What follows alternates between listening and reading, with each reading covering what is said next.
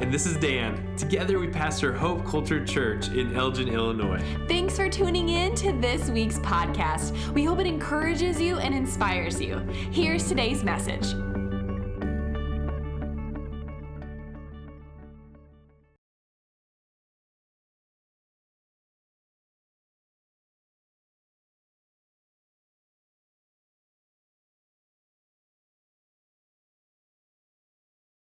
Well, good morning, church family. We're so excited to be worshiping with you this morning. I don't know about you, that that video just gets me pumped up. Like I'm ready to go take on the world, um, and I'm excited. We're continuing our series talking about the early church, and we're titling it "Part of a Movement." Being part of what God has done. And many of you were here last week as we celebrated two years of church, and we talked about how really the idea of us as a church is so much bigger than Hope Culture Church. It's so much bigger than what God's doing right now. It goes far back to Jesus' death and resurrection in the early church all the way to now, and it's so much bigger and broader than this location. It's around the world. And we're just grateful to be a part of it. We're grateful to be a part of the people who says Jesus really did die and raise again from the dead. And we just want to be a part of that community. We have a shared faith, a common mission, and a transformed community. And that's really where we want to pick up is last week we talked about how we have a shared faith and a common mission. And this week we kind of want to talk about what does it look like to live in transformed community? What does it look like to actually have spiritual friendships? That go beyond the surface level. And I think as I think about movement and I think about um, all things related to moving forward, transportation comes to my mind. I don't know about you, but sometimes things take a little longer to get where you want to go. I don't. There's the construction right there. Hopefully, it wasn't bad on Sunday morning, but during the week, that's caused some slowdowns trying to get across the river or things like that. And some of us, in order to avoid that, if we're traveling to the city or things like that, we take the Metra or the L. Abigail and I met when we were living in the city, so we took the L everywhere. Brown line mostly. That's right. It was right by where we were living, and um, we'd hop on the brown line and, and go here and there. And a lot of us treat church like the brown line. It's getting us where we need to go. We're like kind of stuck with whoever's on there with us. We didn't necessarily choose them. They just happen to get on at the same time, at the same location, and we're moving in a common direction. And we kind of avoid talking to people. There's some social things that are just expected or understood about this is how we interact, or mostly don't interact with people with us on the L. And I think that sometimes carries over into the church. If we have this idea of we're going somewhere together, whether we wanted to be together or not, we're kind of trapped in this metal tube and we're moving forward towards God's goal for us. But what are we supposed to do? I think we're supposed to interact a little bit more than we do on the L or the Metra. And so I want to pick up where we left off in Acts chapter 2, and we're going to be there in just a minute. And I want to talk about this idea of transformed community, real spiritual community. And to give a little context for those of you who weren't here, chapter 1, Jesus is ascending into heaven. Chapter 2, the Holy Spirit is descending upon his people. The, the disciples are told to wait, and now they're sent out and commissioned, and this is the beginning of the early church. Peter's just preached a message to many people, and we left off on the verse where 3,000 people give their life to Christ. So let's pick up there. Verse 41, it says this Those who accepted his message were baptized, and about 3,000 were added to their number that day. Can you, can you imagine that? Just a moment where 3,000 people step into faith and make that decision for baptism. That would be beautiful and glorious chaos. Like, how do we get all these people baptized? Who's in charge of what? I'm sure Peter's just bossing people around, being like, you go baptize those people, you go baptize those people, and it's just taking them a while. And then picking up in verse 42 is really where I want to focus. These next five or six verses. They devoted themselves to the apostles' teaching and to fellowship to the breaking of bread and to prayer. Everyone was filled with awe at the many wonders and signs performed by the apostles. All the believers were together and had everything in common. They sold property and possessions to give to anyone who had need. Every day they continued to meet together in the temple courts. They broke bread in their homes and ate together with glad and sincere hearts, praising God and enjoying the favor of all people. And the Lord added to their number daily those who were being saved. I think this little short paragraph that Luke records for us saying, the church just started, Peter preached, Holy Spirit is moving, weird things are happening, and 3,000 people gave their life to Christ. Then he gives us this short description of what did it look like after that. And the first sentence says that they devoted themselves to the apostles' teaching and to fellowship. They devoted themselves to the apostles' teaching and to fellowship. And many of us who've grown up in or around church, or, or even if you're new to church, you know that we have a high regard for the Word of God. We love the Word of God, and it's easy for us to devote ourselves to that. We want to know what the Word says. We want to know that it's true. We want to apply it to our lives. We want it to transform us. We even understand the importance of theology and doctrine, whether we love it or, or just bear it. We understand these things and we devote ourselves to them, but we sometimes struggle with the second part devoting ourselves to fellowship. Well, we like the friendly part. Coffee and donuts, we're fine with that. If we're going to have an after party, that's cool. But real fellowship, where I'm known and people, and I know people, they know the, the, the good things and the bad things about me, real spiritual friendship, devoting myself to that, that seems a little scary or awkward or unnecessary. We have a harder time actually devoting ourselves to those things. And this word devotion has an ongoing sense that they kept devoting themselves to the apostles' teaching and they kept devoting themselves to each other in fellowship. Think about that for a minute. Let's use marriage as an illustration. My uncle is a biblical counselor, and he always jokes when he's raising up people and, and helping them with their premarital counseling. He says, You don't just say, I love you once. You don't just say it and you're done. You don't go to the altar and commit your love to the other person and then just move on. It is an ongoing process. How silly would it be for me to expect Abigail years later to be like, hey, why are you, why are you insecure about our love just because I haven't said it in the last 10 years? It would be silly, right? I would keep displaying it and showing it and saying it. They committed themselves, they devoted themselves to the apostles' teaching and to fellowship. Ongoing commitment. And that idea of commitment is really what I want to focus on as we look at the next five verses. I want to pull out six things that I see that they committed themselves to in fellowship. Six things that I saw the early church doing that, that I think still apply to us today. And before we do that, I just want to back up and talk about the importance of community. Kind of big picture, because some of us have this idea that I'm like, if it's just me and God, I'll be fine. I'm okay. I have a strong enough relationship with God. I don't really need anybody else. But if that was true, things in the garden would have been a little bit different. If you remember in Genesis 1, God's creating everything, and in Genesis 2, Adam and Eve show up, and before Eve, Adam is there, and he has a perfect relationship with God. It said they would walk together in the garden, they had intimacy. But even in that moment, when Adam has this intimate relationship with the Lord, God said, It's not good for you to be alone. That we are created for relationship and community, even outside of our relationship with God. That we need each other. It's part of how we're created as human beings. It's actually reflected in the nature of God. He's a triune God. He's three in one. It's Father, Son, and Holy Spirit. And they, they perfectly know each other and interact with each other, and they represent community. And so, for us, as people created in His image, we are meant to be in community. And so, we're going to look, spend a little bit of time at these six things that the early church committed themselves to in community. In verse 44, all the believers were together and they had everything in common. They had everything in common. And different people kind of interpret this differently, but the main thing is most scholars come to the agreement that they had unity.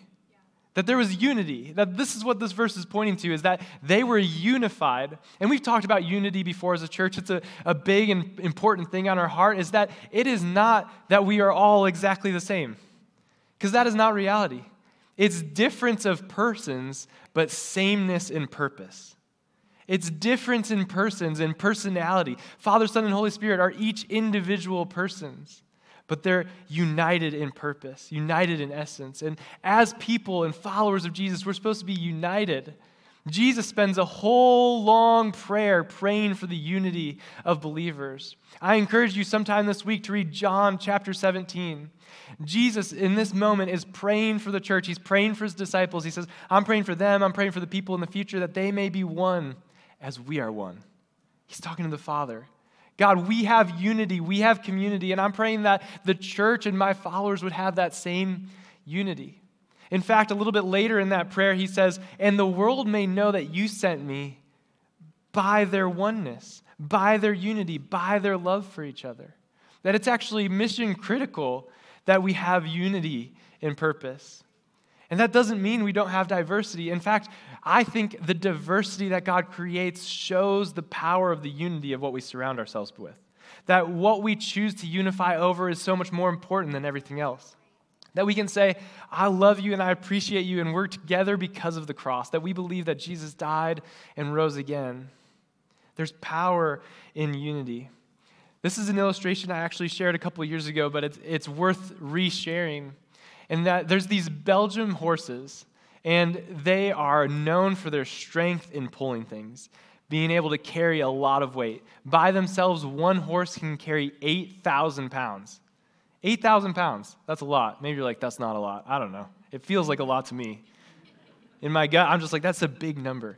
So you would do the math and you'd think, so two of them should be able to pull 16, right? That's like math. You're like, I hate it. Pastor Dan makes us do math on Sundays so often. I do. I like numbers. And so does God. He has a whole book called Numbers. All right.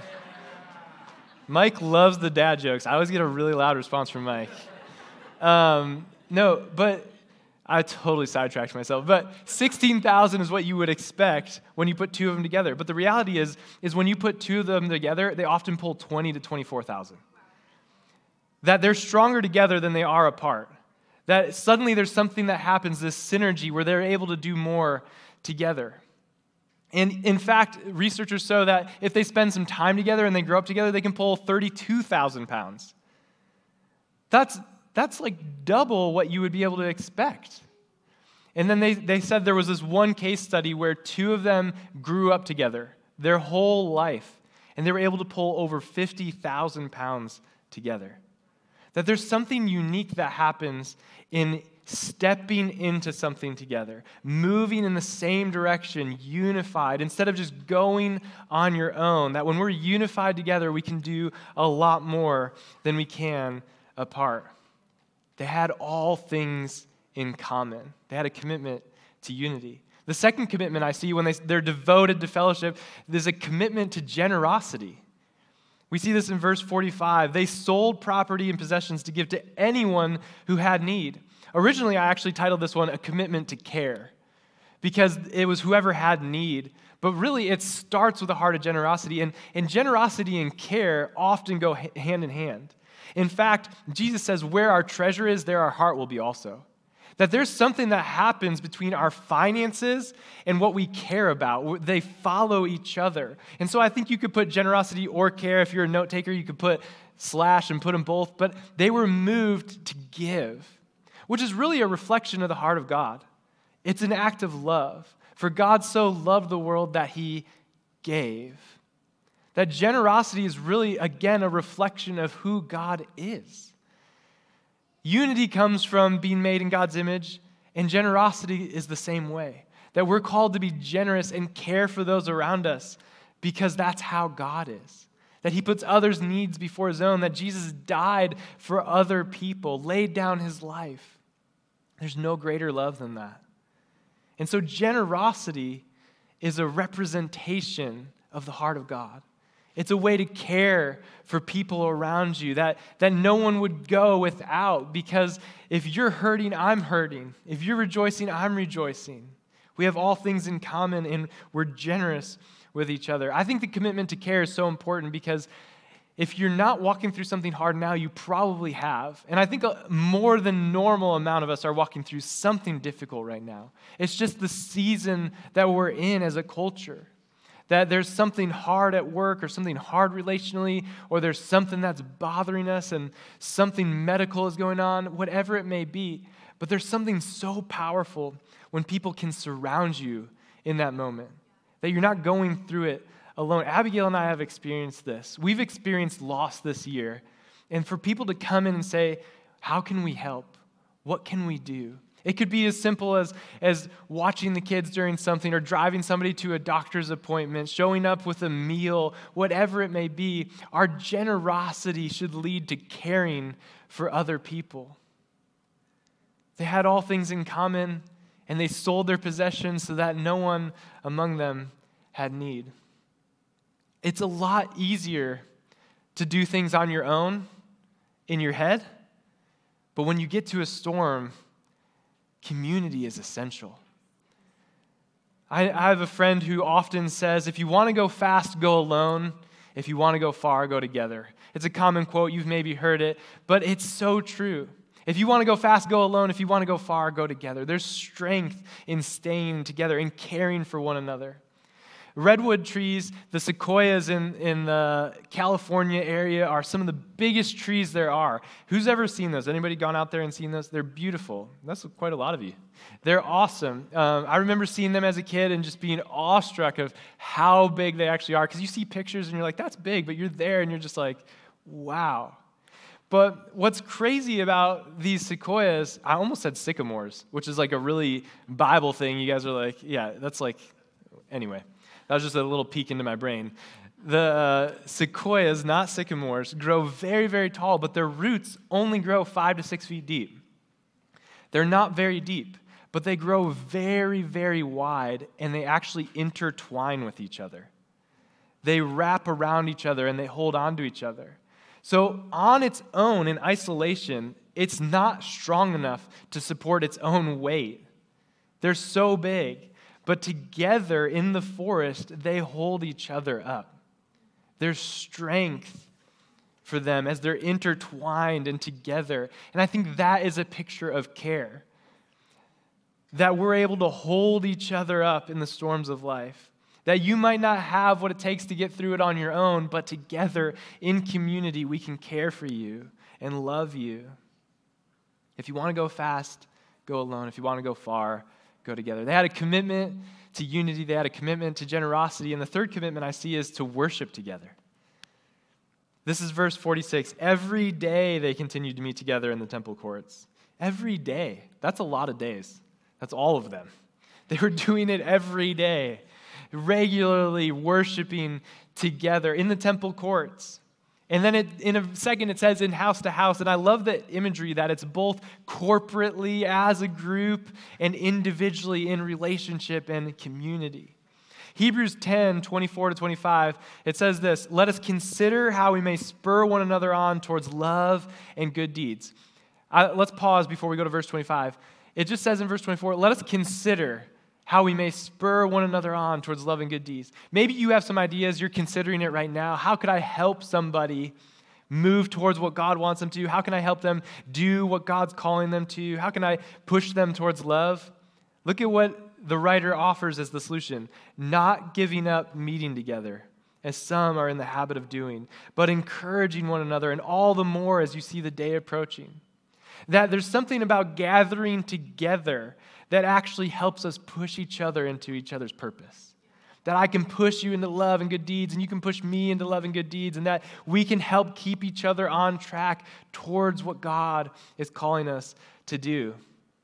It's this imagery of, of cooking at a barbecue or having a bonfire, and when it's all together, it's hot. You guys know charcoal, it, it, you know it's hot when it's all white and the little sparks are flying.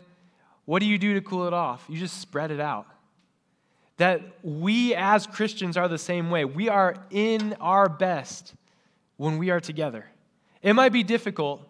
You might hurt me, or I might hurt you, or, or things might happen, but we're, we're not going to do very well on our own. We might choose to isolate, but it never turns out the way we want it to. If we want to truly spur each other on towards one, and good, one uh, towards love and good deeds, we need to gather together, both in homes and corporately. It's, it's both. And I think this is important because the writer points out that this is a habit. Some are in the habit of, of not. And, and it's so easy to slip into that habit. It's so easy to have something come up that turns into one weekend, that turns into a lot more weekends, that turns into I'm out of the habit. And I think this is so practical and, and just relevant of let's rechange our habits. Let's shift them back to what they're supposed to be. Are our habits hurting us or helping us? Are the things that we are doing regularly, are they pushing us towards Jesus and each other or away? The next commitment that I see is a commitment to life together. Sunday mornings are great. I love them. I love seeing you. I love saying hi. I love worshiping together. There's something about corporate worship that's so different than worshiping by myself. That when somebody else's faith is high, it encourages mine, or when their faith is low, I can encourage it, and vice versa. There's something about that, but there's something also about just that small, intimate space. That gathering in house to house that small group, that one on one coffee, serving together week after week, going and doing something with one of your friends from church. There's something that happens in that space that's different. And like Abigail said, we encourage you to sign up for a small group. That's one great way. Or sign up for the dream team. A lot of people have made friends in the church and built relationships just by setting up and tearing things down together, or, or whatever it may be, and meet somebody in the lobby and invite them out for coffee. But there's something that happens when we gather together, when they break bread in your home and eat together with glad and sincere hearts. I love that phrase, glad and sincere hearts. That there's something about gathering when we do it the right way that just leads to joy. Study after study shows that we fear relationships because we get hurt there, but we're actually, we find the healing in relationships. But so often we've been hurt by one. Maybe you've been to one community group and, and it didn't go well and you got hurt and you're worried about trying another one, but you might find the healing to that hurt in another community group. So often we run from the very thing that can heal us. A commitment to celebrate together is the fifth one. They, in verse 47, it says, praising God and enjoying the favor of all the people. We as a church talk about this regularly. Uh, we rejoice with those who rejoice and we weep with those who weep. This is often what my week looks like is going from one person to the next on the phone or in person and, and being so excited for the breakthrough in somebody's life and so heartbroken about the pain in somebody else's. But this is what community looks like. It looks like knowing and being known. You don't have to share with everyone, but share with someone. Let someone else praise God for what He's doing in your life with you. Let someone else walk through a hard time with you and enjoy the favor of all the people. I, this was sticking out to me in the week the favor of all the people. That there's something that happens in our unity, in our gathering, in our generosity, in our commitment to each other that leads to the favor of God. It leads to doors opening that wouldn't otherwise be open, those inexplainable things that somebody prayed for you or somebody did something that God's just blessing because we're doing what He's asking us to do. And it, it just opens doors, which really leads us to the final part of this passage where it says they were praising God and enjoying favor, and the Lord added to their number daily those who were being saved. And I see this can be an easy tendency for us that we can swing one way or the other. That we can be really focused on more people coming, that God's adding people, that people are getting saved, they're transformed by Him. And that's our heartbeat, that's our mission. We want every person to take their next step in following Jesus. That means reaching more people. But we can also swing to another healthy thing that can become unhealthy is we can swing towards community and become inward focused where we are called to a commitment towards each other, but then we can get a mentality of that it's, it's us four and no more. Like, this group is closed, or, or you, you're not welcome here anymore. I have my friends, or it's changing, or things aren't the way I want them to be anymore. But really, those are both two things that are held in tandem. That a commitment to community should be also a commitment to growth.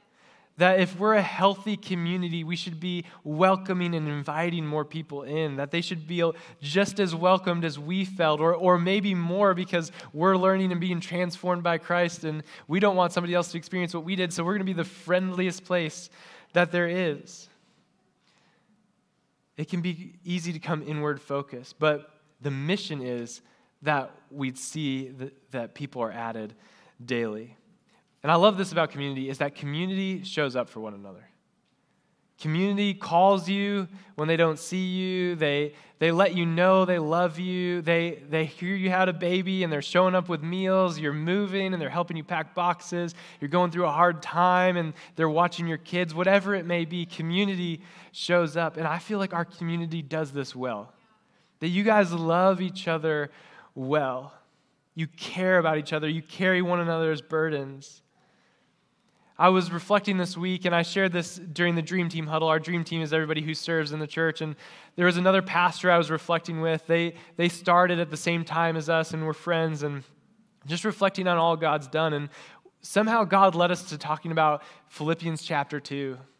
And in that passage, it talks about humility and considering others more valuable than yourself. And I was processing that this week about how often we're like, if I could just treat people the way I want to be treated, you know, like the golden rule, what Jesus talks about, loving people. And, but really, what Paul is commanding the church to do is consider each other more valuable than yourself.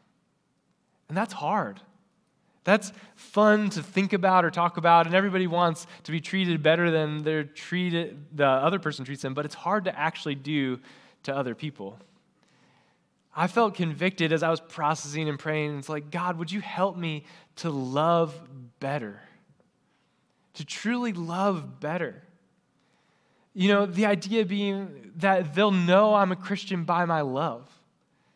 That love is what sets us apart. You know, love is the first fruit of the Spirit. It's one of the three things that remain faith, hope, and love. But the greatest of these is love. Love over and over is talked about in the New Testament, and we like to talk about it, but it's difficult to live. It's difficult to live real sacrificial love, the kind of love that Jesus is talking about. It's easy to live the, hi, how are you doing? I hope you had a great week. Oh, bummer, it was a bad week. It's easy to live that kind of love. It's hard to live the kind of love that actually sacrifices for somebody else that gives up time or energy or resource for the benefit of somebody else. And really, I think that should be the measure of our maturity. As we, as we think about what does it mean to take my next step in following Jesus, it can mean a lot of different things. It means knowing the word, it means being in community. It, it's so many things. But I think if we're to actually put a metric on it, it's how much are you growing in love? The Bible says that God is love, and we're supposed to be becoming like Him. That we're, we're looking at the image of Jesus, we're becoming what we behold, that we're looking at who He is, and we're becoming more loving. What if we measured our maturity by our ability to love? And not the way that we think we're loving, but the way that people actually are receiving our love. Because how many of you know it's one thing to be like, I am loving, but if nobody feels loved by you, maybe you're not as loving as you think you are. I want to grow in this. I want to never stop growing in this. I want to become more loving year over year. I want to look more like Jesus in the future. I want people who interact with me to, to, to feel the love of God. That's what community looks like. That's what community is meant to be. And I think when we do that well, when we are carrying the, the shared mission and the shared vision and the shared faith that Jesus died and rose again, and because of that, I'm a new person, the Holy Spirit lives in me, when we're, when we're walking that out, I think we're going to see more people give their life to Christ. We're going to see the Lord add to them daily. That's not something they were doing, that's the Spirit's work inside of them. I think we could redirect our focus to loving God and loving others. We've, we've said this before because Jesus boils it down. He's put in a trap situation by the Pharisees. They're like, What is the greatest of these laws? There's so many of them, there's over 600. And he says, The greatest is love God with all your heart, soul, mind, and strength. And the second is like it love your neighbor as yourself. How often do we just need that refocus? That thing that we already know, that I'm called to love God and love others, how often do we need to re- be reminded of that? And that's the importance of community. That we can turn to each other and say, hey, let's grow in love together. Let's grow in loving God and loving those around us. We don't want to just be a friendly church. We say this, though, we do want to be a friendly church. We don't just want to be a friendly church, though. Abigail's in charge of the host crew, and we regularly say we want to be the friendliest place somebody could walk in on a Sunday morning. We want so many people to say hi to you and make you feel welcomed and known and loved. But we don't just want to be a friendly church, we want to be a family church. That you're, you're with me and I'm with you. That our family's big enough that we can't be best friends with everybody in here, but you can know somebody and somebody can know you. That you can have a real relationship if you're willing to, if you're willing to be authentic and open yourself up, that you can have a real relationship that will point somebody towards Christ and that they'll be able to point you towards Christ. Proverbs says, iron sharpens iron. We like to say that in church because it's a good way of saying we make each other better. But if you think about that, that is loud and painful. That is not a, a, smooth or quiet thing. That is, that is loud. That is banging. And I think sometimes community can be painful, but it's making us better. It's making us more like Jesus. And that's my heart. That's my prayer. Is that we'd be part of a movement, yes, with a shared faith that Jesus died and rose again, that there's freedom and forgiveness for sins, with a, a unified mission that we want people to know God find freedom, discover their purpose, and make a difference. And more than those things, too, we also want to be a transformed community. That we're becoming more like Jesus, that we're, be, that we're growing in our ability to love, that we're growing in generosity and unity and, and our commitment to worship and to each other. And it's an open invitation. John 1:12, and I'll close with this, says, Yet to all who did receive him, to those who believed in his name, he gave the right to become children of God. If you choose to put your faith in Jesus, if you receive him for who he is, the Savior, Messiah, the risen King, then you're invited into the family of God. Romans explains that you're adopted in. And I don't know if you've put the pieces together, but if I'm a son or you're a son and you're a daughter, that means we're siblings. We're invited into the family to love and care for each other. I want us to do it really well. And so, if, if that's you, if you've never made that decision and accepted that invitation to join God's family, you can do that today by simply saying, I, I do need a Savior. I've lived my own way by my own standard. I've fallen short of God's standard. I've broken His law and His heart. But I do believe that Jesus died and rose again on the third day. I do believe that He came to set me free. I'm making that decision to join the family of God, to be forgiven, to change the direction of my life. I'd love for you to make that decision today, but for the rest of us who already have made that decision, I want to pray for us to grow in our love, to grow in our commitment to community. They were devoted to the apostles' teaching and to fellowship. That devotion was intentional, a commitment to these things. Let's pray together. God, would you help us? We cannot do this on our own. We ask your Spirit to come, just like you did in Acts 2, to fill us up in a new and fresh way. We pray that this community that you're forming would look like you want it to look. God, that we would devote ourselves to the word and to teaching, to good doctrine, but we'd also devote ourselves to fellowship, to having all things in common, to sharing, to generosity, to unity, to love. God, for those who are either watching online or in the room and, and have that sense of, I want that, but I've never made that decision, God, would you speak to them in this moment? Would you turn their hearts and minds towards you? That they would make a decision to follow Jesus and never turn back. God, for the rest of us, would you equip us and empower us? Would you give us the desire and the ability to live this out? God, would you give us the ability to, to lift others up, to sacrifice on the behalf of others, to model what you've done for us, to reflect your nature to the world around us. And it's in Jesus' name we pray. Amen. Thanks for listening to this week's podcast. We would love to hear about what God is doing in your life. To share your story or a prayer request, simply hit contact on our website. You can also support the ministry of Hope Culture Church by visiting hopeculturechurch.com/give. We hope you have a great week.